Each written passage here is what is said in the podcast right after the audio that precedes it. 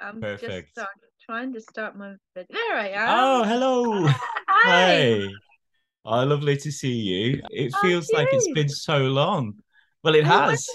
When did you go back to Hull? 2015. Yeah, I mean, like I think with the pandemic though, that's sort of like taken Yeah, I think so. two years out of people's Absolutely, lives. Kind of absolutely. don't count it.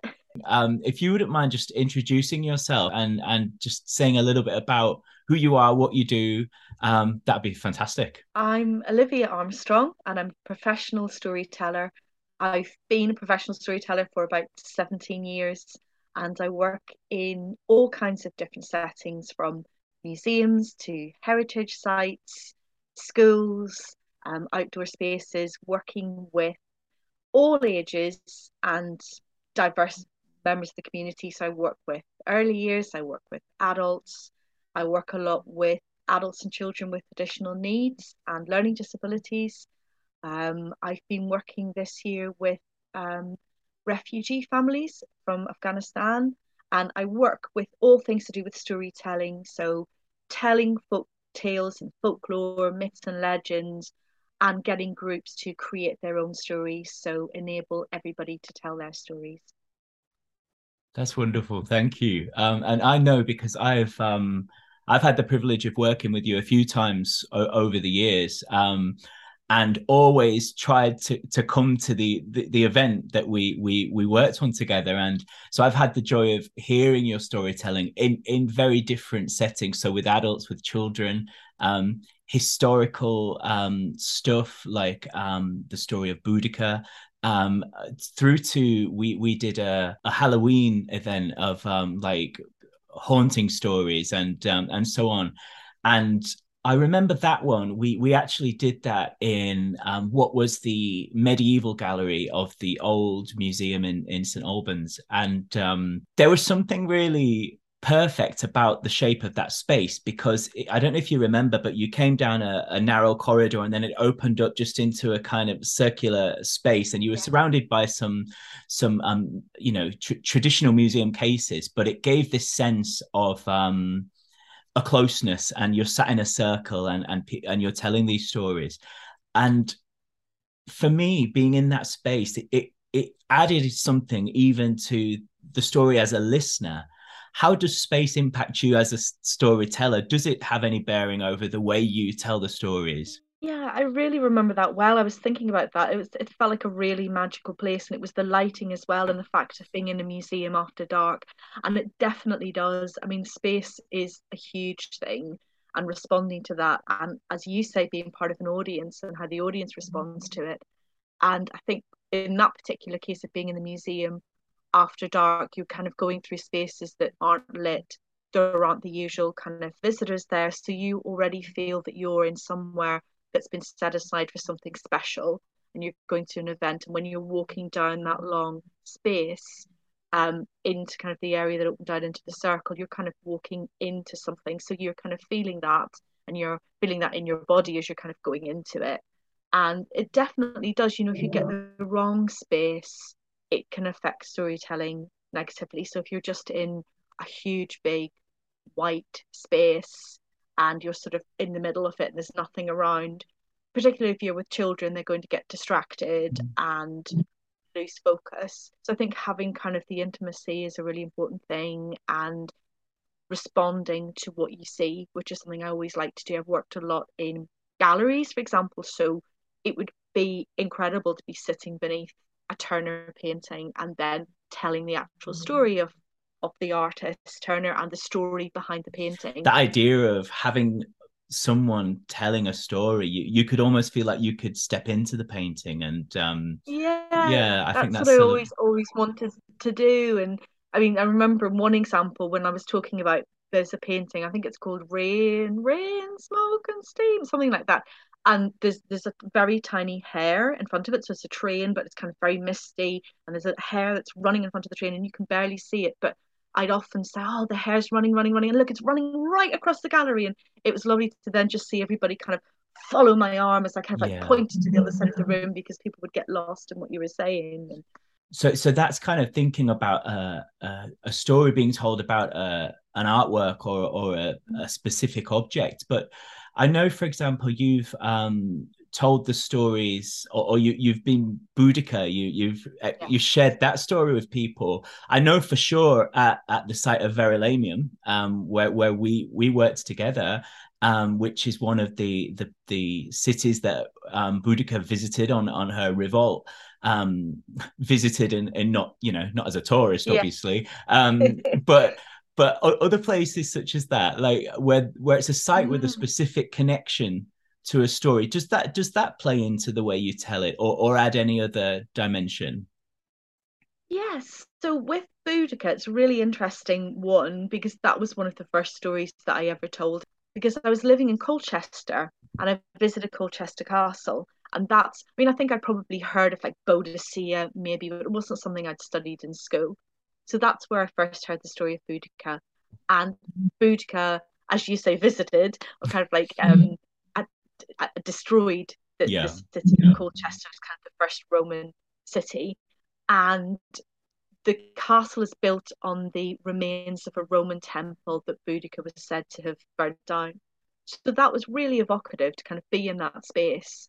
And I thought, oh, well, I'm going to tell the story of Boudica. So I was asked by the education officer to develop the story.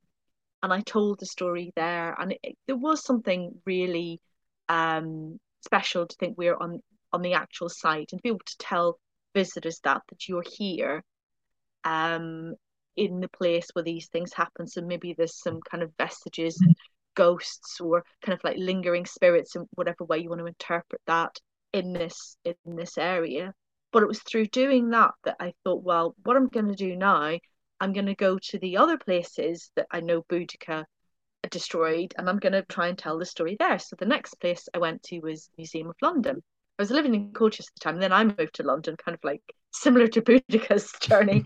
so I moved to London, and I went to the Museum of London, and the Museum of London is right by a, a part of the Roman wall that still exists in in London. There's not a lot of it left.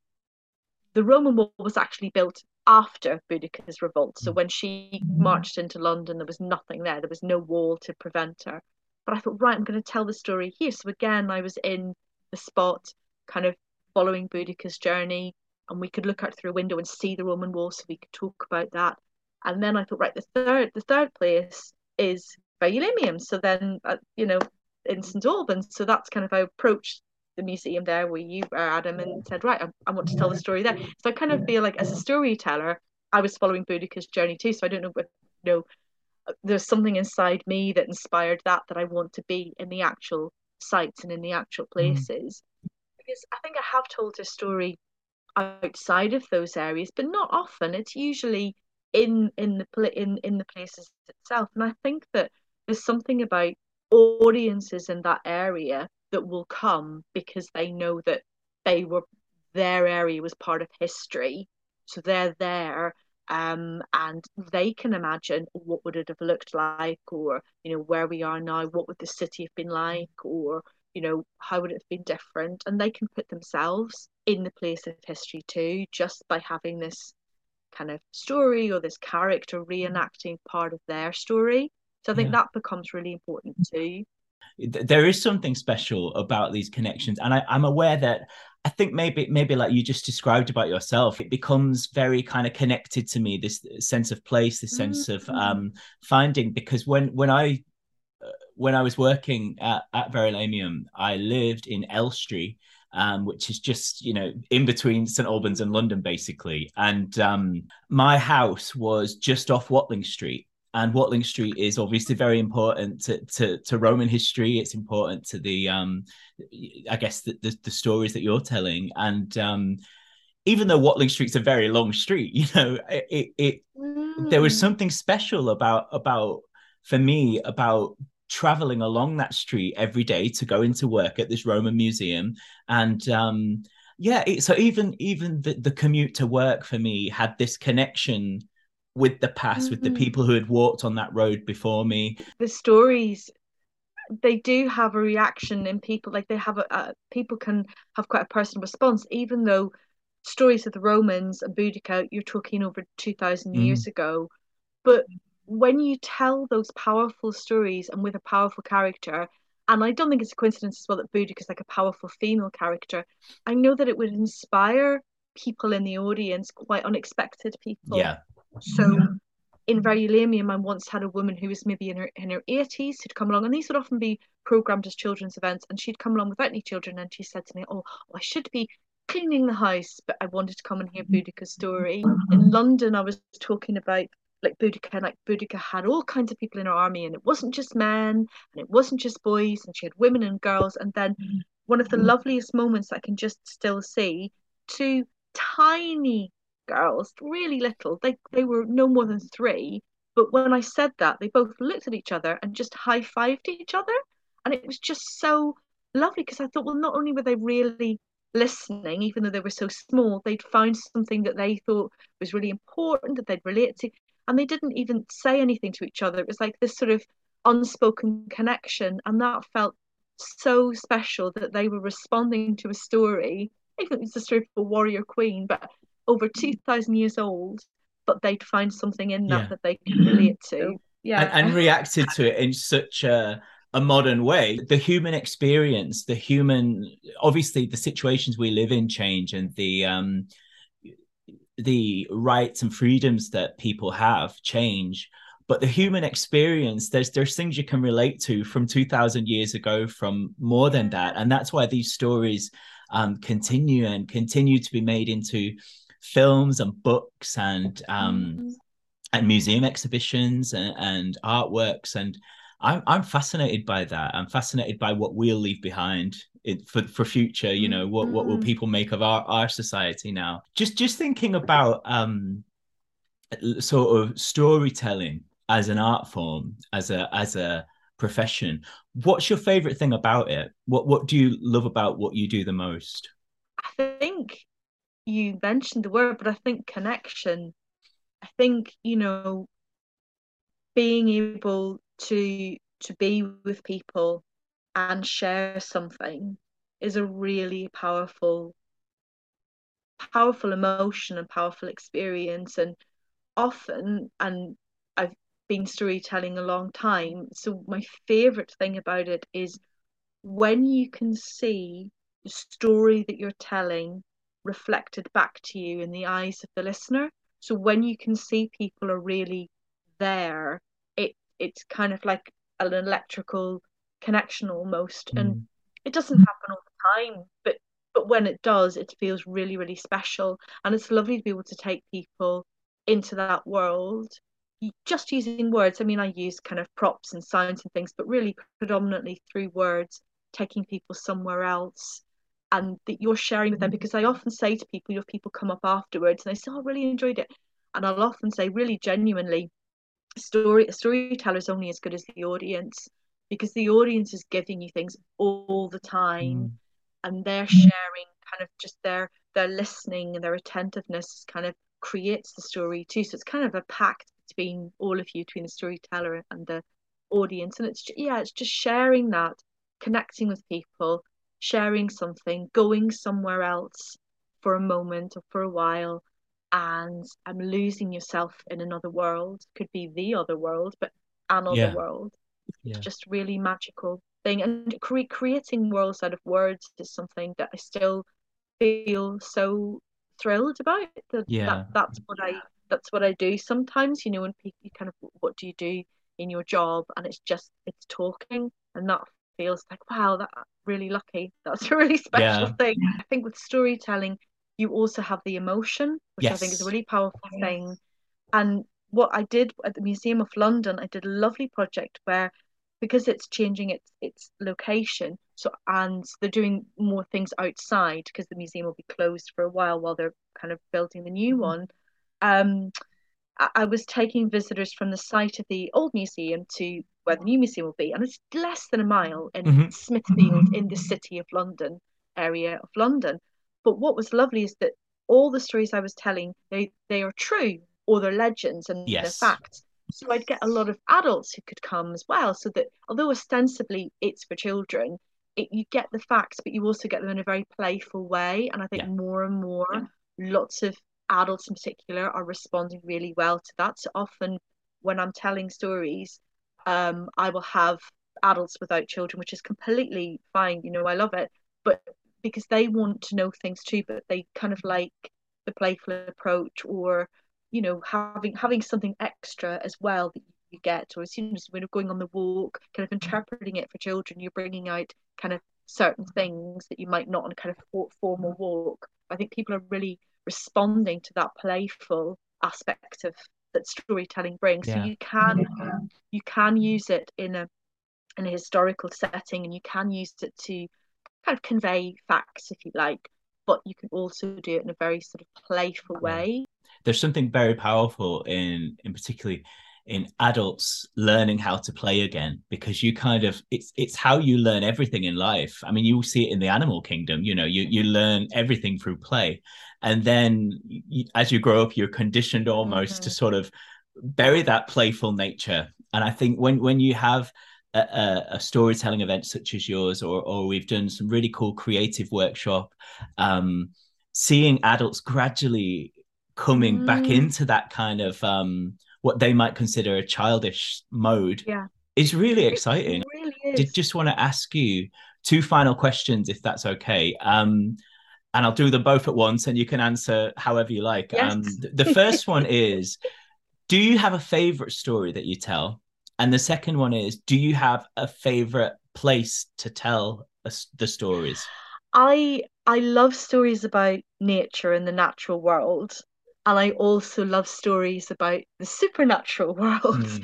Um, so those are my favorite kinds of stories. And there's one story in particular, which is a story about the moon and how the moon changes shape and why the moon changes shape. And it has the moon is, is a very lonely character who comes down to earth looking for someone to love and ultimately doesn't find it and goes back to the sky and hides away. And I love that story because I love the moon very much. So and I love the kind of the loneliness of the moon in that aspect. Mm. So anything that's kind of a little bit a little bit sad, a little bit romantic, very lyrical, those are the stories I love. And I love as well um stories from Ireland, being Irish, mm-hmm. and stories of kind of the Irish supernatural world, like the Banshee or kind of spectral death coaches and things. Because when I'm back in Ireland and in rural landscapes, even in the city, that that world is not so far away, mm. and people still have beliefs and have done for a very long time. So something about the ancient world and the other world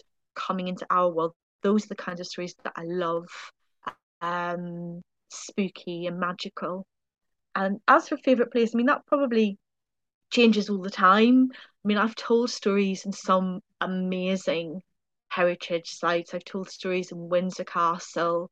I've told stories up on the balcony in Windsor Castle and in St George's Chapel and Buckingham Palace. So kind of like that's sort of like a dream come true. But then I love kind of also really quite hidden places or mm. places that aren't so famous.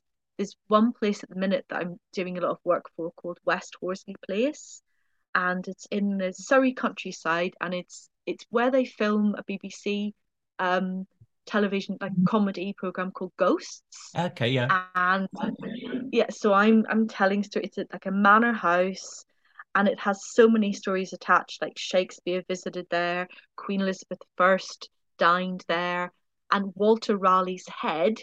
Um, once after he was executed, of course, but his head was buried under the staircase there. Oh wow! Wife used to carry the head around with her all the time. So it's kind of like everything in history seems to have happened in this house. The first woman to have ever been published in the English language lived there. So if you kind of think of any period, mm. something there's something, with that house. yeah.